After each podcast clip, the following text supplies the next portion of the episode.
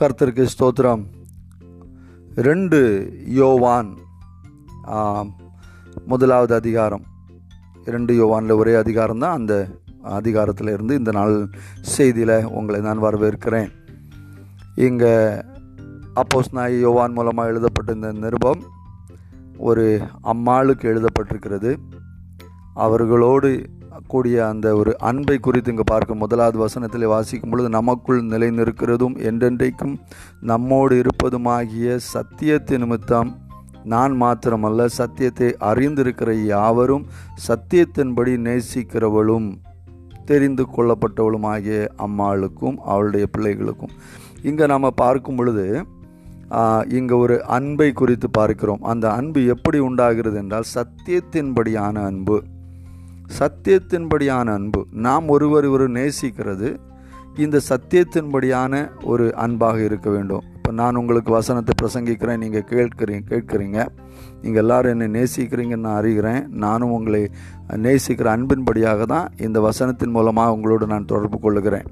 ஆனால் இந்த அன்பு சத்தியத்தின்படியாக இருக்கணும். ஆண்டவர் இயேசு கிறிஸ்து மூலமாக இந்த அன்பு ஸ்தாபிக்கப்பட வேண்டும்.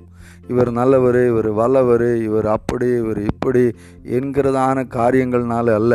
தேவனுடைய பிள்ளைங்க எல்லாரும் நல்லவர்களாக இருக்கணும். தேவனுடைய பிள்ளைகள் எல்லாரும் சத்தியத்தின்படி நடக்கிறவர்களாக இருக்கணும். அதெல்லாம் உண்மை தான் அப்படி இருக்கிற அப்படி இல்லாதவர்களை விட்டு நம்ம விலகிறணும். அப்படி அப்படி இல்லாதவர்களோடு நம்ம ஐக்கியம் வைக்கிறதே தவறு என்று சொல்லி நம்ம இந்த வசனம் இந்த ஒன்று யுவான் ஒவ்வொரு அதிகாரி இந்த இந்த வசன பகுதியில் கூட நம்ம பார்க்க போகிறோம்.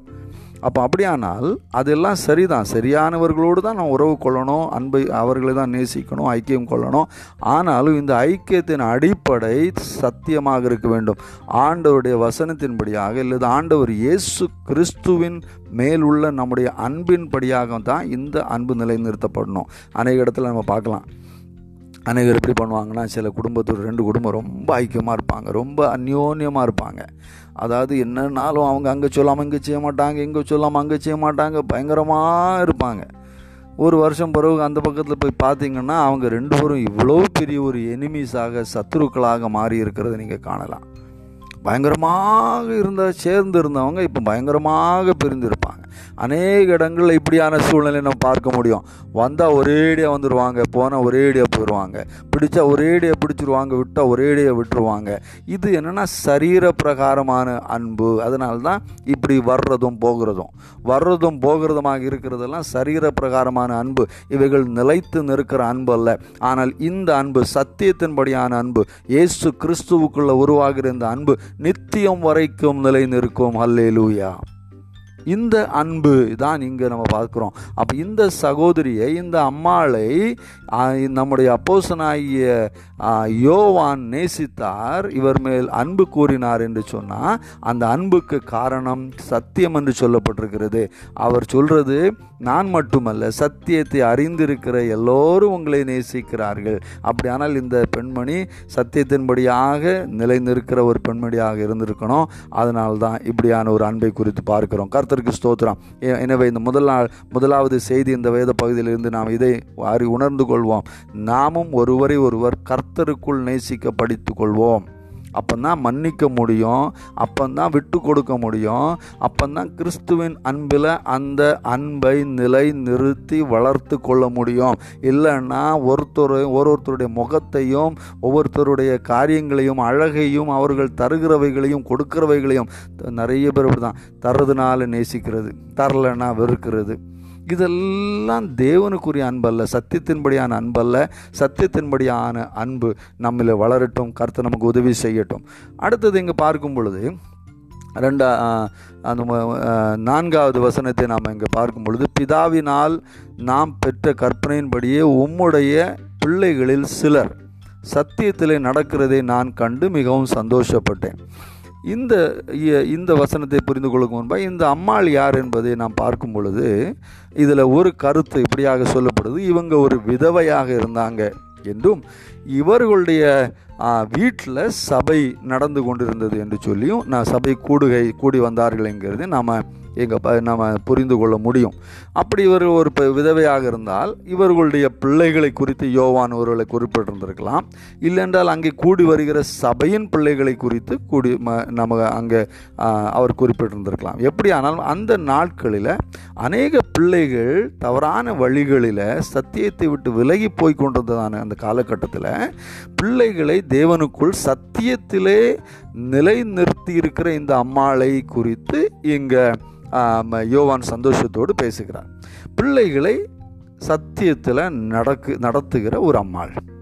நம்ம எல்லா அம்மாள்களும் நம்ம எல்லா சகோதரிகளும் சகோதரர்களும் தாயும் தகப்பனும் இதில் இருந்து நாம் கற்றுக்கொள்ள வேண்டிய காரியம் நிறைய இருக்குது இந்த நாட்கள் கிறிஸ்தவர்கள் எல்லாருக்கும் பிள்ளைகளை குறித்து ஒரே ஒரு கவலை தான் அது என்ன கவலைன்னா படிப்பு. படிப்பு படிப்பு. படிப்பு என்கிற ஒன்று இந்த நாட்களில் நம்மை பைத்தியமாக்கிவிட்டது. எவ்வளவு பணம் செலவு பண்ணாலும் இப்போ ச இப்போ செலு செய்வதற்கும் ரெடி தான் வயரில் இருக்கும் பொழுதே போய் க பணத்தை நம்ம அடைச்சிடுறோம் ஆமாம் அதாவது அவங்க அந்த சின்ன பிள்ளைகளுக்கு எழுதுறதுக்கு முடியாத அளவில் ஹோம்ஒர்க் கொடுத்தாலும் நம்ம உட்காந்து நம்ம படித்து நம்ம எழுதிடுறோம் எப்படியோ படிங்க நல்லது தான் நான் சாயங்காலம் ஆறு மணி வரைக்கும் அங்கே ஸ்கூல்லே டியூஷன் முடித்து வர்றாங்க. ஆறு மணி வந்தோடனே ஒரு டீயை டீ குடிச்சிட்டு உடனே அடுத்த டியூஷனுக்கு ஓடி போகிறாங்க ராத்திரி பத்து மணிக்கு வந்து படுறா படுக்கிறாங்க.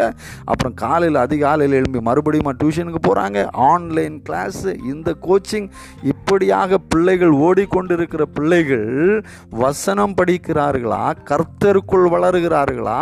தேவனுக்குள் அவர்கள் எப்படி இருக்கிறாங்க? என்கிறதை குறித்து தாய் தகப்பனுக்கு சிந்தையே இல்லை அநேகருக்கு. அநேகருக்கு.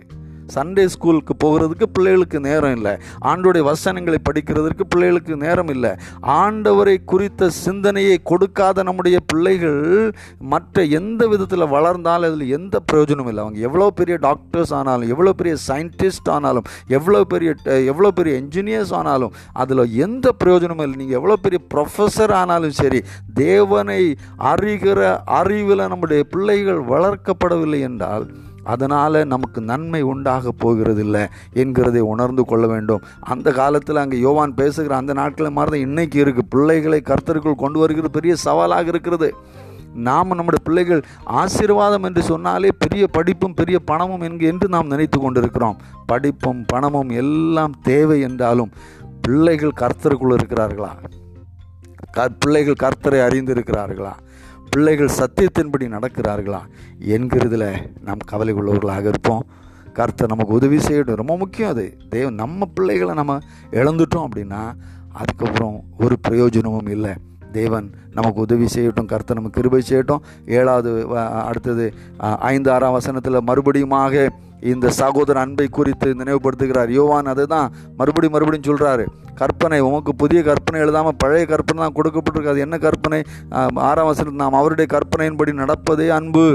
நீங்கள் ஆதி முதல் கேட்டிருக்கிறபடி நடந்து கொள்ள வேண்டும் வேண்டிய கற்பனை இதுவே என்று சொல்லி அங்கே சொல்கிறாரு நம்ம ஒருவர் ஒருவர் நேசிக்கிற காரியத்தை குறித்து அடிக்கடியாக இங்கே ஞாபகப்படுத்துகிறார் மறுபடியும் ஞாபகப்படுத்துகிறார். நாமும் அந்த காரியத்திலும் கவனம் கொண்டிருப்போம். ஒருவருக்கு ஒரு விட்டு கொடுக்கிறவர்களாக நேசிக்கிறவர்களாக சத்தியத்தின்படி நேசிக்கிறவர்களாக நம்ம காணப்பட கருத்தர் உதவி செய்யட்டும். ஏழாம் வசனத்தில் வாசிக்கிறோம் மாம்சத்தில் வந்த இயேசு கிறிஸ்து அறிக்கை பண்ணாத அநேக வஞ்சகர் உலகத்திலே தோன்றி இருக்கிறார்கள் இப்படிப்பட்டவனே வஞ்சன வஞ்சகனும் அந்தி கிறிஸ்துவாக இருக்கிறான். சிலுவையில் அறையப்பட்ட கிறிஸ்துவை பிரசங்கிக்காத அங்கீகாரம் பண்ணாத அந்த சிலுவையில் அறையப்பட்ட கிறிஸ்துவை நமக்கு முன்மாதிரியாக வைத்து அவரை போல நாமும் மாறத்தக்க செய்திகள் ஊழியங்கள் தான் தேவனுடைய ஊழியங்கள். அவைகளுக்கு கவனம் செலுத்தணும். கர்த்தரை விட்டு ஆண்டவருடைய அன்பை விட்டு அவரை போல ஆகிற பரிசுத்த வாழ்க்கை விட்டு பணங்களுக்காகவோ பலவிதமான உலக பிரகாரமான ஆசீர்வாதங்களுக்காகவோ நம்முடைய கவனங்களை திசை திருப்புகிற எல்லாவற்றையும் விட்டு விட வேண்டும். அப்படிப்பட்டவர்களை நாம் ஏற்றுக்கொள்ளவே கூடாது என்று சொல்லுகிறார். ஒருவன் உங்களிடத்தில் வந்து இந்த உபதேசத்தை கொண்டு வராமல் இருந்தால் அவன் உங்கள் வீட்டில் ஏற்றுக்கொள்ளாமல் அவனுக்கு வாழ்த்துதல் சொல்லாமலும் இருங்கள் என்கிற அளவுக்கு நம்ம சொல்லுகிறோம். தவறான உபதேசம் கொண்டு வருகிற அநேகர் இருக்கிறாங்க. இயேசு கிறிஸ்து ஒரு தூதர் தான் என்று சொல்லுகிறவங்க இருக்கிறாங்க. இயேசு கிறிஸ்து ஒரு ஒரு தீர்க்கதரிசின்னு சொல்கிறவங்க இருக்கிறாங்க. அப்படிப்பட்டவங்கள்ட்ட பேசியே கொடுக்கூடாது என்கிறத இங்கே பார்க்குறோம். ஒன்பதாம் வசனத்தில் நாம் அவருடைய உபதேசத்தில் நிலைத்து இருக்க வேண்டும் என்று பார்க்கிறோம். பாவத்தை அறிக்கை செய்து பாவங்களை சரி செய்து நாம் அனுதினம் தேவனுடைய வாழ்க்கையில் அவரோட உறவில் நம்ம நிலைத்து நிற்போம்.